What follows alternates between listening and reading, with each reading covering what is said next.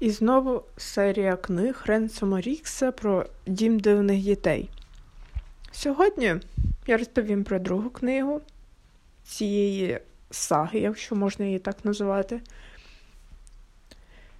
Вона називається Місто порожніх. Дім дивних дітей місто порожніх. В цій книзі розповідається про юного Джейкоба з його друзями. В ній розкриваються діти зовсім з іншої сторони, без нагляду імбрини і зі страхом, що вони не зможуть жити без імбрини, тому що імбрина дає їм час. Точніше, створена петля дає їм змогу жити, адже поза зоною контура петлі діти продовж більш ніж двох діб можуть загинути в сучасному світі, на відміну від світу минулого, тому що контур прив'язаний до минулого, а не до теперішнього. Взагалі, завдяки контурам можна подорожувати в часі, але контури прив'язані до часу створення їх же.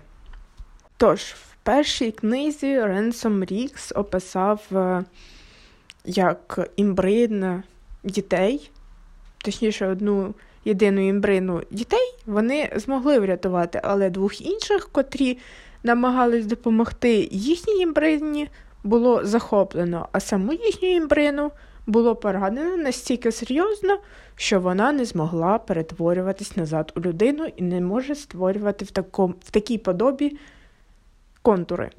Тож, так як петля була знищена, вони не можуть повер точніше, не вони, а сам Джейкоб не може повернутися в теперішнє, і тому вони змушені подорожувати в минулому в 43-му році. Але їхнє минуле набагато безпечніше, ніж теперішнє Джейкоба, тому що війна, Лондон. Плюс до всього їхній ворог, ворог дивнього світу, брат пані Сапсан їхньої імбрини. Але для початку їм потрібно врятувати свою імбрину, а імбрині може допомогти лише імбрина. Тобто вони вирушають е, в своєму минулому шукати іншу петлю, котра знаходиться не так далеко, але подорож небезпечна. І це займає трохи більше часу, ніж можна розраховувати для того, щоб просто перейти з однієї петлі в іншу. Тож для початку їм потрібно знайти шлях, куди їм рухатись, і, так би мовити, точку призначення, місце призначення. І для цього їм стає в нагоді книжка з казками про дивних. Але вони приходять до цього не зразу, так як їм Спочатку потрібно вибратись із місця, де вони ледь не загинули. Але їх шлях йде через ліс, і їм потрібно якнайшвидше здолати його через те, що через декілька днів може стати запізно рятувати їхню імбарину, і вона може залишитись птахом назавжди. А так як діти провели з нею десь років 60, вони досить сильно до неї прив'язані, і вони хочуть, щоб вона була і далі, і далі їхньою імбриною, і, і, можливо, в більш безпечному місці створила нову петлю. По дорозі до першої петлі, в якій вони побувають, петлі пані Королик, котра завідує зоопарком е, дивних тварин вони зустрічають ромів, які знають стару мову дивних, на котрій досить мало розмовляють. І, точніше кажучи, її майже ніхто не знає, окрім людей, котрі існують досить давно. Точніше, живуть досить давно, і вони ще застали цю мову, коли на ній е, всі дивні розмовляли між собою. Хоч спочатку вони й не сильно подружилися з е, дивними дітьми, Та в кінці, дізнавшись, хто вони і куди вони прямують, вони вирішили все ж таки допомогти, тому що у, так би мовити, вожака е, їхнього табору був син, який почав зникати, тобто ставати невидимим. А знаючи історію невидимого хлопчика, котрий є серед дивних дітей, вони вирішили, що він може допомогти або перестати зникати його сином, або якось втішити його, або якось допомогти бути серед своїх. Тож,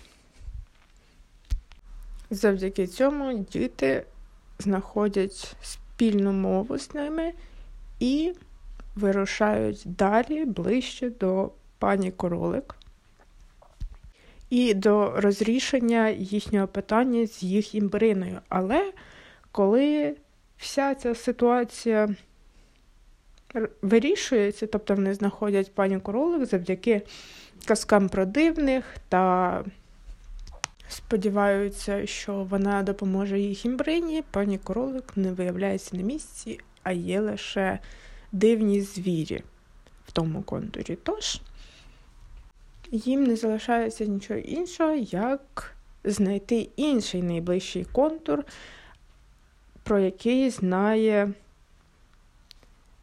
невидимий хлопчик. Тому що він прекрасний картограф і запам'ятав е, про розміщення найближчої петлі у Лондоні. Але він не знає, як туди зайти і яка із них буде найбезпечніша. Але під час їх подорожі вони стикаються з витворами, які намагаються їм завадити. Та, виявляється, не всі діти були захоплені цими витворами, і не всі були безпорадні в той момент, коли сталася прикрість. Як виявилось, витвори зрозуміли, що табір ромів допоміг е, дивним дітям, і вони їх захопили і дізналися, куди направляються діти. Тож і дітей, після того, як вони вийшли з контуру пані Королик, теж захопили. Але, як я вже сказала, не всіх. Тому що під час е, їхнього, їхньої подорожі в табір пані табір, да, в табір пані Королик в контур. Пропала або ж загинула невідомо дівчинка, що вміла керувати рослинами. А хлопчик, в тілі котрого жили бджоли, відправився на її пошуки. І ще найменші дівчатка з цих дивних дітей залишились у таборі пані Королик, в таборі дивних звірів.